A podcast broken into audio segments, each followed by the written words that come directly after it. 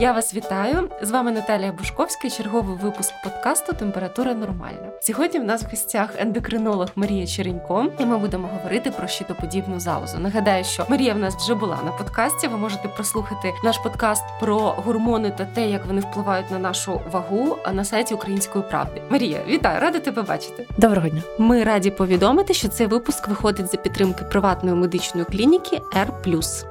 Місія клініки створювати нову культуру здоров'я з любов'ю до людей. Виявилось, що тема дуже дуже актуальна. Я коли робила на своїй сторінці у Фейсбуці таке невеличке опитування, щоб людям було цікаво послухати, мені навалили стільки питань, що я тепер переживаю, як встигнути, як їх всіх пріоритизувати. Але давай почнемо з такого загального питання. Взагалі, яка роль щодоподібної залози в нашому організмі? Десь чула таку фразу, що це такий оркестр нашого організму. Чи згодна ти з такою метафорою? Ну, головним органом керуючим є все-таки гіпофіз, який змушує е, працювати наші всі периферічні залози. Але дійсно без щитоподібної залози ми не можемо функціонувати нормально. Але якщо сказати точніше, то не без самої щитовидної залози, що важливо, а без основного гормону, яка вона виробляє, а це тироксин. Да? Чому важливо, що сам орган нам, начебто, не зовсім потрібен, бо тут стає коли питання про, наприклад, оперативне видалення щитоподібної залози для багатьох це є прямо проблемою, що як же я буду жити без цього органу. Так ось без органу жити можна, не можна жити без тироксину. Але таблетка тироксину абсолютно еквівалентна тому гормону, який виробляє наша щитоподібна залоза. Щитоподібна залоза виробляє ще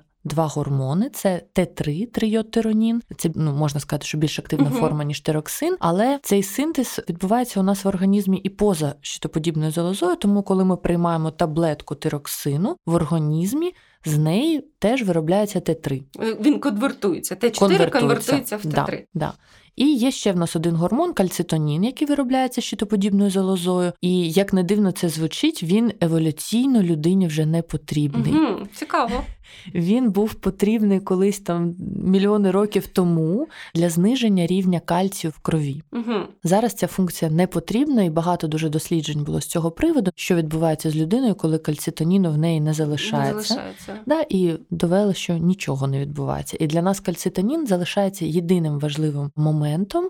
Це онкомаркер медулярного раку щитоподібної залози. Це рак, який походить з це клітин, вони специфічні, вони іншого походження, угу. ніж інші клітини в щитоподібної залози. Тому ми залишаємо цей гормон для в, того, там, щоб в переліку, да, наприклад, лабораторних тестів, для того, щоб діагностувати оцю вона рідкісна, але це форма рака, яка не лікується, наприклад, радіоактивним йодом. Угу. Тому вона дуже специфічна. І для нас це важливий показник саме з онконастороженості. А як пояснити, що раптом нам вже не потрібен кальцитонін? Я боюся, що я не зможу відповісти на це питання, тому що в принципі рівень кальцію в організмі в нас коригується двома основними факторами: це рівнем вітаміну Д і рівнем парадгормону. Uh-huh, uh-huh. Да, І знижувати його спеціально нам не потрібно, бо в нас зазвичай його мало, а не велика кількість. Я зрозуміла. А ти кажеш з приводу гормону тироксину, що синтетичний гормон він повністю ідентичний тому, який виробляє наша щитоподібна залоза. Але я часто зустрічаюсь буквально з відчаєм і навіть з панікою, коли людині призначають цей гормон чи то через видалення щитоподібної залози, чи то через те, що щитоподібна залоза вже не виробляє стільки гормону, скільки потрібно. І, от, наприклад, в питаннях до мого посту було дуже багато: а можу я все ж таки злізти з цього гормона? А можна мені все ж таки перестати його приймати? Тобто, люди, по-перше, бояться гормону все одно. А по-друге, вони сподіваються, що без нього можна буде якось обійтись. Давай спробуємо про це поговорити. Якщо вже призначили тироксин, Якщо, наприклад, в нас є щитоподібна залоза, але в нас аутоімунний тироїдит, і вона не виробляє достатньо гормона, чи є шанс щось відновити і не пити гормони? Почнемо да, з того, що принципово звикання до тирексину немає. В нас є знов таки повертаюся керуюча залоза гіпофіз, яка виробляє тиреотропний гормон. І вони працюють з тироксином за принципом зворотнього зв'язку, і цей зв'язок дуже міцний. Щоб uh він порушився, це потрібно щось зробити з гіпофізом реально. uh Да? І це так працює не з кожною периферічною залозою. Наприклад, зв'язок між наднирником і гіпофізом дуже легко порушити. З щитоподібною залозою так не працює. Тому, якщо ми призначаємо тироксин, і в певний момент залоза починає працювати сама так, як потрібно, то ТТГ знижується. Угу. І ми це бачимо, починаємо зменшувати дозу тироксину. Таке буває вкрай рідко. Чому? Тому що, в принципі, якщо призначається тироксин, зазвичай мова йде про аутоімунний тироїдит, а це, на жаль, невиліковна, прогресуюча хвороба, яка з часом призведе до того, що щитоподібна залоза буде погано працювати. Угу. І тому виключно якісь бувають ситуації, це або невірно встановлений діагноз на початку, і, наприклад, в нас є форми тиреоїдиту, які Самі мають фази. І цей тиреоїдит, наприклад, підгострий тиреоїдит або там післяпологовий тиреоїдит, вони можуть пройти безслідно. Угу. Тоді ми це побачимо по зменшенню тиреотропного гормону і відмінимо тироксин. Але в більшості випадків такого не стається. Бувають вкрай рідкісні історії, коли в нас одна аутоімунна хвороба щитоподібної залози переходить в іншу. Наприклад, аутоімунний тиреоїдит може перейти в хворобу Грейса. І коли був гіпотиреоз, а потім розвивається гіпертиреоз. Угу. І знову так само ТТГ нам у поміч, і ми все побачимо за рівнем тиреотропного гормону. І я хочу ще додати, що боятися тироксину не варто чому? Це реально точно така молекула, як наш власний тироксин. Вона в крові змішується, да? тому побічних ніяких ефектів від тироксину бути не може. Крім, ну, звичайно, може бути алергія на будь-що. Так, да, так. Як, е, На якийсь допоміжний компонент, да, наприклад. Да, да, да. Але м, препарат дуже вивчений. Препарат на ринку більше 60 років. Ми його призначаємо вагітним, ми його призначаємо новородженим дітям, людям похилого віку. Ми все знаємо про фармакокінетику. Е, Зараз виробляються нові, більш е, строгі вимоги до вмісту тироксину в таблеці. Там прямо 97-98% має бути. Ну тобто, це настільки там точний препарат, настільки правильний, що питань до нього немає, і від нього не можна набрати вагу, від нього ти не будеш худнути, якщо хіба що був виражений гіпотереоз, а тобі Ну, так, нормалізували обмін речовин. Тому боятися його не треба. Так, дійсно, це прийом таблетки. Так, дійсно, треба його приймати Не щодня. забувати. Але знов таки тут багато міфів. В мене е, там часто питають, чи обов'язково приймати в один і той самий час. Ні, не обов'язково, тому що період напіввиведення тироксину тиждень 10 днів. Тобто концентрація дуже стабільна в крові, плюс-мінус декілька годин взагалі нічого не вирішує. Якщо ви забули прийняти таблетку, наступного ранку ви приймаєте дві таблетки, якщо ви впевнені, що ви забули прийняти. Угу. І мова про те, щоб приймати наче за 40 хвилин до їжі, зазвичай така рекомендація в нас звучить, вона пояснюється тим, щоб встигло всмоктатися, встигла смоктатися вся доза препарату до того, як ми поїли. Тобто їжа просто знижує, е, Знижує відсоток смоктування. смоктування. Тобто проблема тільки з цим, а не з тим, що треба вранці в 5 ранку встати, щоб прийняти тироксин. Ні. Для цього гормону це так не працює, не обов'язково. Треба сказати, що дійсно я б не боялась цього гормону, тому що у мене, коли був е, гіпертиреоз, і в якийсь момент я приймала спеціальні ліки від гіпертиреозу, і вони почали блокувати вироблення гормону настільки сильно, що він знизився. То я пам'ятаю, що буквально через декілька таблеток тироксину ти відчуваєш себе іншою людиною, і це було дуже дуже круто. Тому це дійсно впливає на якість життя, і краще приймати ці таблетки, ніж їх не приймати, якщо необхідно, звичайно. Гормони відрізняються від гормонів. Так, ми не можемо казати, що тироксин так. це не гормон, але це гормон, який пришвидшує метаболізм. Це гормон, який покращує наш там настрій, Настрій. нашу енергію, наш е, ну все, все, все. Немає жодної клітини, на яку б він не впливав, і він впливає позитивно. Тоді наступне питання буде про йод. З ним дуже багато є різних суперечностей. То треба приймати йод, то не треба приймати йод. Що робити нам, особливо враховуючи наші особливості після аварії на ЧАЕС, якщо взяти дітей, вагітних, просто середньостатистичну людину, як бути з домішками йоду? Почнемо з того, що вважаємо, що Україна є йододефіцитним регіоном. Мгм. Це доводиться у популяційних дослідженнях, коли великій кількості людей перевіряють вміст йоду у сечі декілька разів і так далі. Тобто це популяційні дослідження. Вимірювати йод особисто у себе необхідності немає. Це дуже мінливий показник, і це витрачені кошти. Немає сенсу цього робити. Тобто, ми просто приймаємо факт, що нам всім не Не вистачає, вистачає йоду. йоду. І це стосується навіть південних регіонів України, тому що часто чую, що ми живемо на морі, нам йод не потрібен. Доведено вже давно, і я не буду брати Україну, де дослідження мають певні похибки і так далі. і так далі. Е, Можемо екстраполювати дані Європи і країн е, північних, Скандинавія, наприклад, так далі, де вживання там і риби і морепродуктів дуже величезне. Да? В них у всіх теж йододефіцит присутній, тому давно введена програма державного йодування солі обов'язково, і в деяких країнах йодують воду центрального е, Ого. постачання. Да? Коли це присутньо з дитячого нашого віку, то це дуже класно впливає на щитоподібну залозу, і це зменшує, зрештою, кількість аутоімунних процесів. Тому що стабільне надходження йоду дуже позитивно впливає на роботу щитоподібної залози. Але коли ми починаємо, то ми даємо, то ми не даємо, ось там можуть виникати питання. Угу. Знов таки, тому міжнародні рекомендації щодо постійного прийому саме препаратів йоду для дорослого населення вони не рекомендовані на постійний прийом, а є групи. Де цей прийом є обов'язковим. І тут обов'язково це вагітні, ті, що планують вагітність за три місяці, ті, що годують грудьми.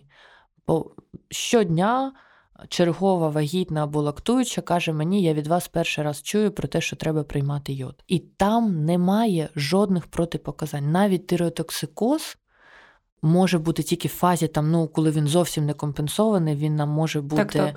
протипоказом. Але принципово є грудне вигодовування, є вагітність, має бути додатковий прийом йоду. Для чого це потрібно? Ми, мами, основне джерело йоду для нашої дитини, а йод потрібен не тільки для функціонування щитоподібної залози дитини, яка з 17-го тижня починає працювати, і, звичайно, там в період, коли дитина вже народилася, то її гормони синтезуються її щитоподібною залозою. І якщо йод не потрапляє, то немає фактично бензину для функціонування щитоподібної залози. Тому мама є основним джерелом, враховуючи те, що, наприклад, сіль. Ми ж знаємо, що діти ну, споживають, якщо то в маленькій кількості. Та? До інших груп, яким потрібен йод, належать діти, особливо в підлітковому віці. Але там теж є певні нюанси, тому що сказати, що ми там всім дітям з там, одного-двох років маємо давати пігулки щодня, ну трішки так воно під питанням. Тому, якщо є певні нюанси по щитоподібній залозі, наприклад, її збільшення фіксується, то там обов'язковий прийот препаратів йоду. І хотіла би скористатися можливістю цього прекрасного ефіру, щоб сказати, що любов нашої країни до призначень препаратів селену мене просто е, вражає. І це прям е, проблема, проблема, як я вважаю, тому що жодні світові рекомендації. Американська тиреоїдна асоціація, Європейська тиреоїдна асоціація, Азіатська не рекомендують прийом препаратів селену. В нас є одне захворювання ендокринна орбітопатія, при якому рекомендований прийом селену на півроку. В усіх інших дослідженнях вони недостатньо доказові, щоб додати цей мікроелемент, який, начебто, корисний, і ми знаємо, що він дійсно потрібен для правильного функціонування щитоподібної залози, але таблетований прийом цих препаратів у великих дозах, великими курсами може бути небезпечний. Це може підвищувати ризик цукрового діабету другого Навіть типу. так. Тому Да, до речі, питання про селен теж було. Дуже класно, що ти його озвучила, тому що мені здається, люди дуже недооцінюють небезпеку бадів. Вони вважають, що це ну це ж вітаміни чи якісь мінерали, вони точно не нашкодять, але ні, вони можуть нашкодити. І я роз'ясню, що ендокринна орбітопатія, при якій якраз селен виправданий, це ситуація, коли під час хвороби Грейвса іде ускладнення на очі. Я правильно розумію? так, так, так. Тобто Так. дуже дуже Але малесенький це відсоток е, людей, які це потребують. Да. Були публікації, де було доведено, що під час прийому селену можуть знижуватися антитіла до тиреопероксидази, антитіла до тиреоглобуліну. Це антитіла, які є проявами аутоімунного тиреїдиту, але вони знижуються, не нормалізуються і вони нікого не виліковують. Ну, Так, тобто так. це не, Та просто аналіз змінюється, Да, а теоретично, взагалі, та за світовими рекомендаціями, ми взагалі не маємо перевіряти антитіла. Ми їх міряємо один раз для встановлення діагнозу, а далі їх рівень нам не цікавий. І це все маніпуляції, це все вже йде трішки не про медицину. До речі, про антитіла було питання, що часто призначають лікування лише базуючись на наявності чи відсутності антитіл. Тобто приходить людина, в неї все прекрасно з показниками гормонів, в неї в нормі ТТГ, в неї нормі гормони щитоподібної залози, але є підвищений рівень антитіл. І вже починають призначати якісь ліки. Наскільки це виправдано? Абсолютно категорично не виправдано. Мгм. І я бачу це знов таки майже щодня, і від відомих лікарів, від відомих установ немає жодних доказових фактів того, що це потрібно робити. Немає жодного вилікуваного пацієнта так. Це реально експериментальне лікування. Якщо ви погоджуєтеся на експерименти з собою, то це завжди ваш вибір як е, людини, пацієнта і так далі, але це не працює. Але краще пройти участь в реальному клінічному дослідженні, яке дійсно допоможе вам, і суспільству. Поговорили про БАДи. А як щодо харчування? Є багато теорій, популярних в інтернеті, що певні види дієт, певні раціони можуть покращити здоров'я щитоподібної залози або навіть допомогти бороти з autoімунними захворюваннями. От коли я шукала інформацію про своє аутоімунне захворювання, мені дуже радили там, наприклад, аутоімунний протокол. Я дуже люблю смачну їжу різноманітно, тому я так і не наважилась, бо там треба їсти багато м'яса, виключати вуглеводи, ясна річ, цукри, навіть обмежувати кисломолочку, фрукти, кисломолочку, ну, яйця. ну тобто яйця. Ну коротше, все, що ми так любимо, да. І наскільки це має сенс? Почнемо з того, що принципово харчування ми можемо дійсно дуже давати хороший фон для функціонування щитоподібної Мгм. залози. Власне, отримати селен, той, про який ми кажемо, так, який з харчування абсолютно реально. Причому ну, це будь-який дієтолог вам порекомендує, скільки вам і чого треба їсти, щоб селеном все було добре. Добре. Да, враховуючи ціни на селен в аптеці, то взагалі це прямо бізнес-бізнес. З йодом так само. Тобто, у всіх вдома має бути сіль йодована, це без виключення. Вона може бути морська, кам'яна, екстра, гімалайська, але йодована. На пачці має бути написано йодована. До речі, вона йодується зараз йодадом калія, який є стабільною молекулою, який не дуже руйнується навіть при термічній обробці. Оце я хотіла запитати. І да. який може стояти дійсно певний час, ця сіль може стояти і не вивітрюватися. Раніше йодування відбувалося іншою формою йодидом, і то була більш летюча сіль, Сіль. тому там були більше нюанси. А так, звичайно, ми розуміємо, що будь-які морепродукти, там знов таки водорості, це хороше джерело йоду, і можна харчуванням собі дуже ці рівні тримати в нормі дорослій людині. Щодо аутоімунного протоколу, доказова медицина його не підтримує. І реально знайти я теж шукала багато разів публікації наукові з цього приводу, їх практично немає. Ми знаємо, що у людини, в якої є один аутоімунний процес, наприклад, аутоімунний тироїдит,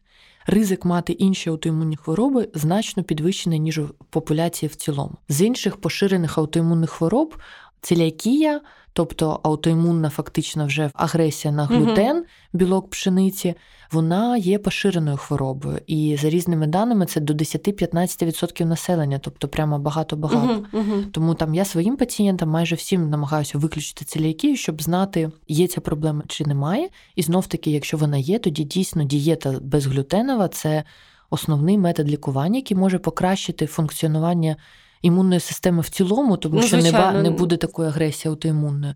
Але аутоімунний протокол, як розписаний в інтернеті і так далі, він дійсно виключає із харчування дуже багато корисних речовин. І збалансувати тоді своє харчування вкрай важко. І коли я бачу, що це робиться там на 2-3 місяці, ну 2-3 місяці наш організм, якщо він більш-менш здоровий, він може будь-що витримати. Да? Але особливо дівчата, які там з 25 років повністю виключають кисломолочні продукти, всі, тому що кисломолочка це зло, а потім вони в 30 років мають остеопороз, з коли кістки наші стають дуже ламкими, і ми від будь-якого удару можемо Зламати отримати перелом. кістку. То оце реальна проблема. Тому в будь-якому питанні якісь жорсткі обмеження вони мають дуже взагалі насторожувати. Вони мають мати під собою сильні підстави для цього. Тобто є діагноз целіакії, дійсно виключаємо глютен. Немає діагнозу целіакії. Ми можемо казати, що про певні обмеження в дієті знов таки.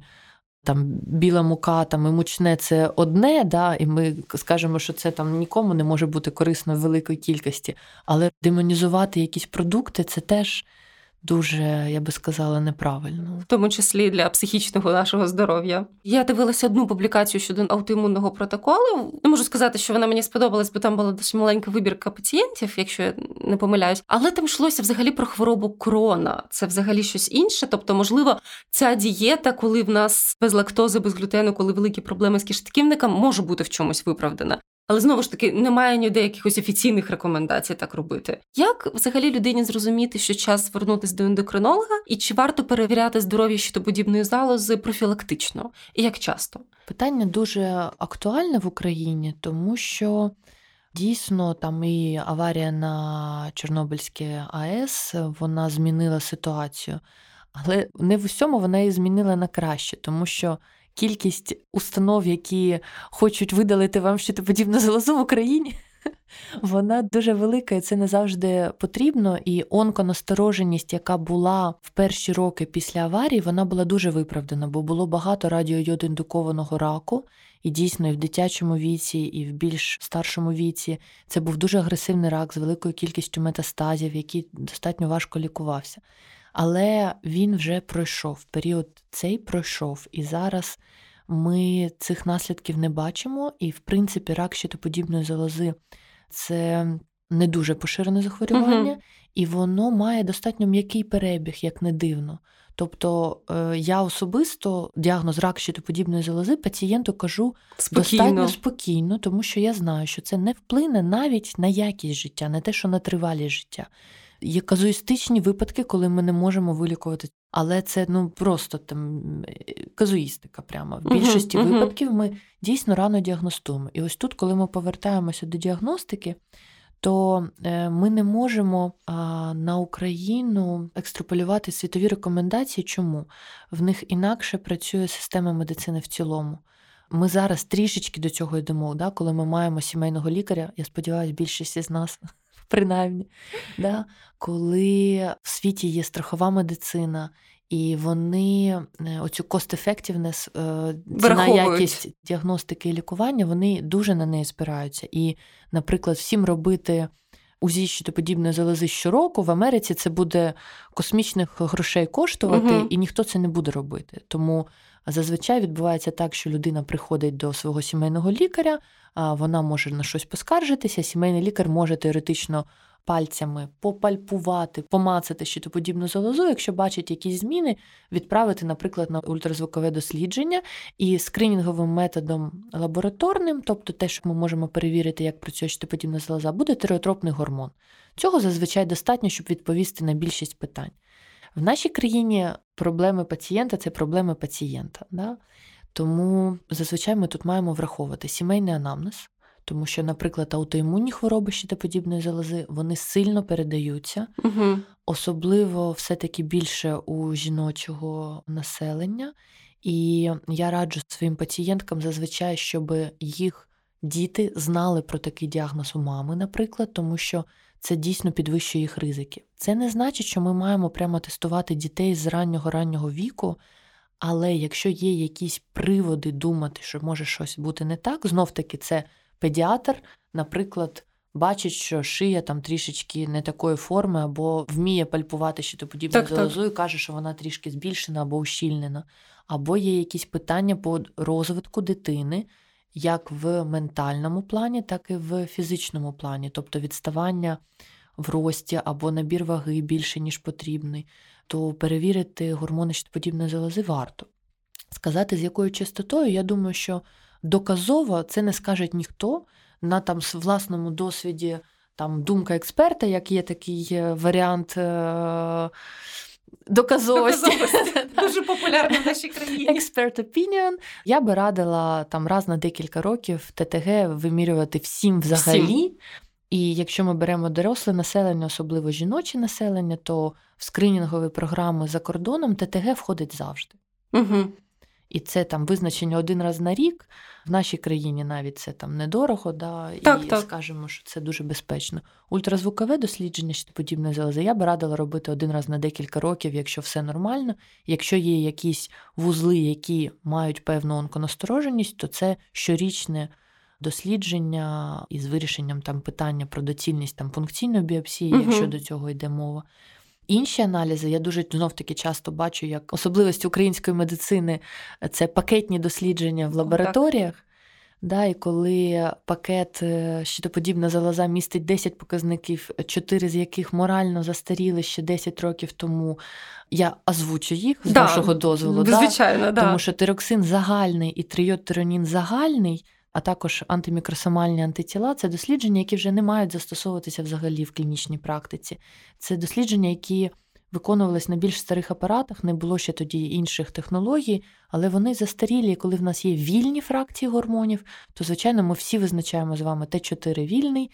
Т3 да, і АМС це антимікросомальні антитіла, вони замінилися антитілами до тиреопероксидази, антитілами до тиреоглобуліну. А коли в нас є пакет на 10 показників, і половина з них не потрібні лікарю 100%, і ти розумієш, що це просто витрачені гроші.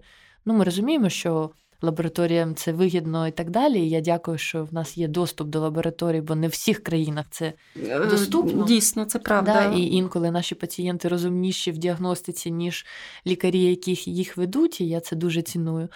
Але зазвичай скринінговим методом для оцінки щитоподібної залози є тільки тиреотропний гормон. Один єдиний. У дітей, коли це перше визначення, ми не впевнені, чи добре функціонує вісь між гіпофізом і щитоподібною залозою, тому зазвичай, якщо це перше визначення, ми просимо робити і ТТГ, і Т4 тироксин, щоб впевнитися, що гіпофіз з щитоподібною залозою працюють в одному напрямку. До речі, от згадала про дітей. Пологовому ж проводять генетичний скринінг на гіпотереоз, на гіпотереоз який вроджений, да, який може дуже трагічно завершитись для розумового розвитку дитини. І в нас є спільна наша знайома педіатр Лідія Бабіч. Вона розповідала нещодавно дуже цікавий кейс в своєму блозі про те, як до неї водили немовля з підвищеним білірубіном, така виражена жовтяниця, і ніхто не міг нічого зрозуміти, чому це так так.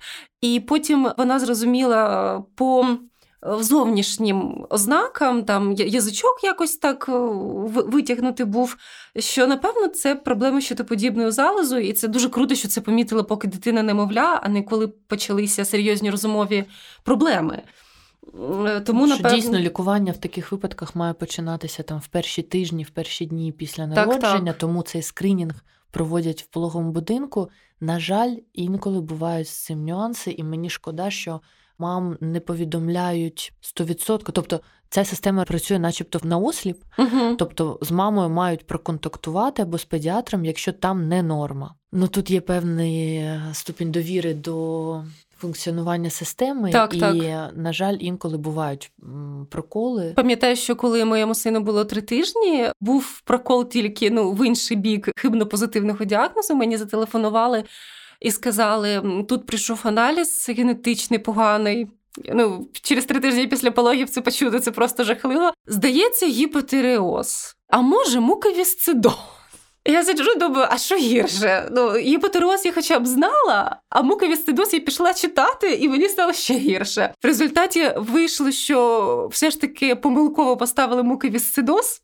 Я потрапила до дуже гарного лікаря-генетика. Там лікарка-генетик і її медсестра. Вони просто мені здається, як психологи ще від Бога. Вони так подивились на дитину, сказали: ну. Ми зробимо аналіз. Ну, але я впевнена, що це вже помилка. І це, звичайно, було дуже класно, як вони мене заспокоїли. Потім я вичитала в інтернеті, що у дітей, у яких дійсно є муковісцидоз, у них дуже солона шкіра. І я пам'ятаю, що я почала облизувати свого малого, щоб зрозуміти, солоний він чи ні. Слава Богу, це була помилка, але це були жахливі декілька днів в нашій родині, поки ми чекали на вирішення цієї ситуації. Тому виходить, якщо от уявімо ситуацію, в мами немовля з нею ніяк не сконтактували щодо позитивного чи негативного результату тесту, які ознаки можуть показати, що можливо у немовля щось не то що подібною залозою. Я думаю, що мама навряд чи з цим чи, розбе... да, розбереться. Все таки є у нас педіатри і скринінги післяпологовий так, так. нагляд від педіатра, да, і що може насторожити, це дійсно жовтяниця, яка триває довго. довше. Да. Збільшення язика це вже ну прямо ну. Страшний показник, угу. прямо, тобто він каже про те, що це прямо Трішки там проблема, проблема. Да. Угу. Так, можна сказати, що дитина може бути більш кволою, більш в'ялою, спати більше, смоктати неактивно, схильність там до набряклості, вона ну, у дітей такого віку ну, це немає. Угу. Ну, рідко ми не скажемо. Там якісь температурні речі теж ну, вони будуть не дуже активні. Там суха шкіра може бути, але знов таки всі майже е, симптоми по щитоподібній залозі взагалі є малоспецифічними. Тобто вони можуть пояснюватися багатьма іншими причинами. Угу. Тут має бути е, клінічний досвід лікаря або уважне ставлення батьків до своєї дитини, які можуть там щось запідозрити, так, що так. щось не так.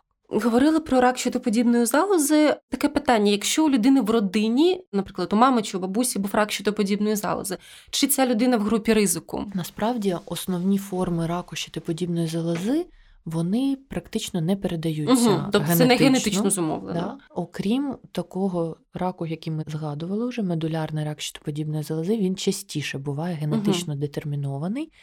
І за кордоном всіх пацієнтів з цим раком тестують на наявність мутації в там в гені менін і редпротонкоген. А в Україні це поки що знов таки мало доступно, тому ми, коли виявляємо випадки медулярного раку, ми таки тестуємо на кальцитонін родичів, угу. і це там дуже чутливий маркер щодо медулярного раку. Щодо інших варіантів. Зазвичай ми запитуємо пацієнтів про це, але передача дуже маленька, тому з цього приводу можна не переживати, на відміну від аутоімунних хвороб, угу. які передаються набагато більше. Я зрозуміла. А якщо взяти чоловіків, ми часто кажемо про щитоподібну залозу в контексті жінок тому що в них частіше все ж таки бувають ці прояви. Але чи є така ситуація, що чоловіки через те, що про це мало говорять, частіше нехтують якимись проблемами, їм пізніше виявляють певні проблеми? Чи варто чоловікам уважніше ставитись до здоров'я своєї щитоподібної залози? Так, варто, тому що це не рідкісні випадки, ага. і рак щитоподібної залози у чоловіків достатньо поширена хвороба, аутоімунний тиреодит рідше. Хвороба Грейса рідше, але перебіг важче ніж у жінок зазвичай, тому є певні особливості. Дійсно, чоловіки часто менше звертають на це увагу. Якось жінки, особливо там. Сучасні, я б сказала, що про гормон знають всі. Чоловіки часто там в 50-60 років перший раз кажуть взагалі, а що, що подібна залоза, де це? І, взагалі, що я тут роблю у лікаря-ендокринолога. Що може свідчити про проблеми? Це знов таки і загальний стан, якийсь не зовсім зрозумілий, і набір ваги або її втрата, да, якісь певні зміни шкіри, волосся. Порушення толерантності до температури навколишнього середовища, тобто або людина мерзне весь час, або і дуже гаряче. Спекотно весь час, так. Да, тобто, Але знов таки там схильність до сухості шкіри, до набряків, всі ці симптоми не є специфічними. Я не можу навести угу, там прямо, угу. ну, крім орбітопатії, яка так, є так, прямо так. проявом е, хвороби що подібне залози, все інше. Ми можемо враховувати, але це не може бути якимось червоним прапорцем. Не можу не зачепити одну з найулюбленіших тем тему схуднення. Було питання, як впливає на нашу вагу щитоподібна залоза. І я завжди думала, що ну, гіпотеріоз дорівнює набір ваги. Але потім я прочитала, що там набір ваги в основному за рахунок зайвої рідини. Але ж з іншого боку, гіпотеріоз означає, що наш метаболізм знижується. Давай поговоримо про це. Чи дійсно зміни в роботі щодо подібної залози можуть кардинально вплинути на нашу статуру? Можуть вплинути все ж таки. Дійсно, не всі наші пацієнти з гіпотеріозом, навіть з таким дуже явним, набирають вагу. І дійсно, що це більше за рахунок затримки рідини. Але метаболізм сповільнюється. Тому, угу. якщо людина не зовсім звертає увагу на те, що вона починає набирати вагу і десь і скільки вона їсть, потрібно себе десь в чомусь обмежувати, то там можуть бути нюанси. Тобто ТТГ, знов таки тиреотропний гормон, входить в скринінгові програми у людей з зайвою вагою. І якщо, наприклад, людина пішла в зал, тренується або перейшла там на якесь більш правильне харчування, а не виходить ніякого результату щодо зниження ваги, то це 100% може бути приводом для визначення тиреотропного гормону, щоб впевнитися, що там все нормально. І знов таки, враховуючи те, що визначення одного тиреотропного гормону не є коштовним, то це краще зробити, краще ніж, зробити, ні, ніж не зробити. За кордоном зараз багато говорять про те, що кожного з нас є взагалі свій індивідуальний коридор щодо тиреотропного гормону. Угу. Тобто, в нас є референтні значення норми в лабораторних показниках для тиреотропного гормону. Це зазвичай 0,4-4. Угу. Це нормальний рівень тиреотропного гормону для всієї популяції від там 10 років до 110 років. Да? І ми розуміємо, що в принципі з віком. Щитоподібна залоза майже у всіх починає працювати менше, і з віком у нас тиреотропний гормон зростає. Тому ми розуміємо, що це теж узагальнене референтне Звичайно. значення. Тому знов таки я люблю бачити історію аналізів свого пацієнта, тому що ти розумієш, які йому були характерні цифри, наприклад, угу. там декілька років тому.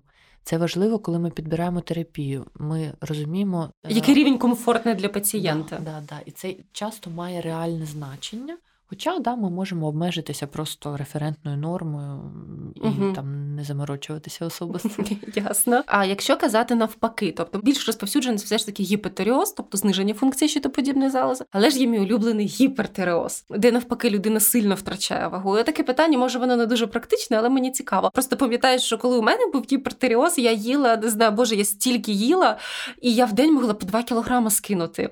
Це за рахунок пришвидшення метаболізму, чи все ж таки це я втрачала якусь зайву воду? І це за рахунок пришвидшення метаболізму. Там навіть температура може збільшуватися, угу. тобто реально збільшується основний обмін. обмін. І знижується кількість сну. Яка потрібна людині часто, тобто ми збільшуємо активність, активність серцебиття значно прискорено. Тобто всі м'язи працюють більше, ніж ніж потрібно. Сама активність, ти така вся метушлива, бігаєш Хоча знов таки є випадки, коли приходять пацієнти з вираженим тиреотоксикозом, і ти питаєш, а скільки ви ваги втратили, а наскільки я навпаки набрав. А як це пояснити? А тому, що голод сильніший ніж Багато хто починає їсти набагато більше, ніж їв до того, а ну вага майже там не набирається або принаймні не втрачається. Не втрачається, ясно. А там проблеми починаються, коли ми нормалізуємо гормони. А звикли вже їсти. А звикли вже їсти багато. До речі, так, це основна проблема. Є такий препарат Ферозол. Який допомагає впоратись з гіпертереозом. І дуже багато людей кажуть, через нього я набираю вагу. Я коли не читалась, я була просто відчі, я думала, що він діє як якісь гормони. Але дійсно в результаті виходить, що він призводить метаболізм до норми, але на ніч та еклери я вже звикла їсти. І е, Саме так. так, саме так. так. Саме Тому так. не варто боятись ліків, треба розуміти. Що лафа скінчилась, да я би хотіла торкнутися, раз ми торкнулися питання гіпертиреозу, то е, часто в мене останнім часом е, виникають питання щодо лікування гіпертиреозу під час вагітності і грудного так. вигодовування. Так, так. І багато лікарів забороняють своїм пацієнткам взагалі вагітність. При гіпертиреозі, це хоча це категорично не підтверджується жодними світовими рекомендаціями, а також забороняють грудне виготовлення. Це теж не відповідає дійсності. І в нас є достатньо свіжі рекомендації Американської тироїдної асоціації щодо ведення вагітності і грудного вигодовування і тиреотоксикозу його різних форм. І дуже важливо, е, щоб, по-перше, був правильно встановлений діагноз, тому що є декілька причин для гіпертиреозу. Одна з них це хвороба Грейса, яка дійсно потребує лікування тирозолом, і там є дійсно певні обмеження щодо лікування під час вагітності, під час грудного вигодовування, як щодо доз, так і до тривалості лікування і так далі. А є цілий пласт аутоімунного тироїдиту, післяпологового тироїдиту, механізм виникнення гіпертиреозу там зовсім інший. інший Це так. руйнування тканини щитоподібної залози. І там тільки час допомагає. Там не потрібно взагалі майже ніяких ліків призначати, тільки симптоматичне лікування. Тому, якщо встановлений діагноз гіпертиреозу під час вагітності або періоду лактації, обов'язково потрібно правильно встановити діагноз, і це не є приводом для переривання вагітності або переривання грудного вигодовування.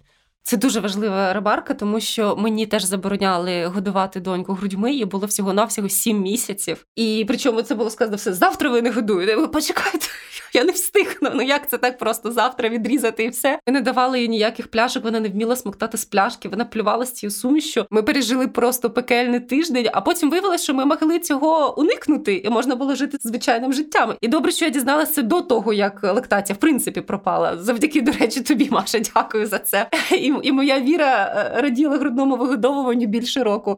І таке, напевно, це буде останнє питання: чи є зв'язок аутоімунних захворювань чи подібної залози з якимись іншими захворюваннями? Наприклад, синдромом полікістозу яєчників я бачила, десь прив'язували це. Чи, чи дійсно є цей зв'язок? В основному зв'язок ми все таки з аутоімунним компонентом пов'язуємо, але дійсно у пацієнток з синдромом полікістозних яєчників так, так. Е, вірогідність виникнення аутоімунного тиреїдиту набагато більше, і це працює навпаки також. Угу. Тому дійсно ми більш уважно ставимося до.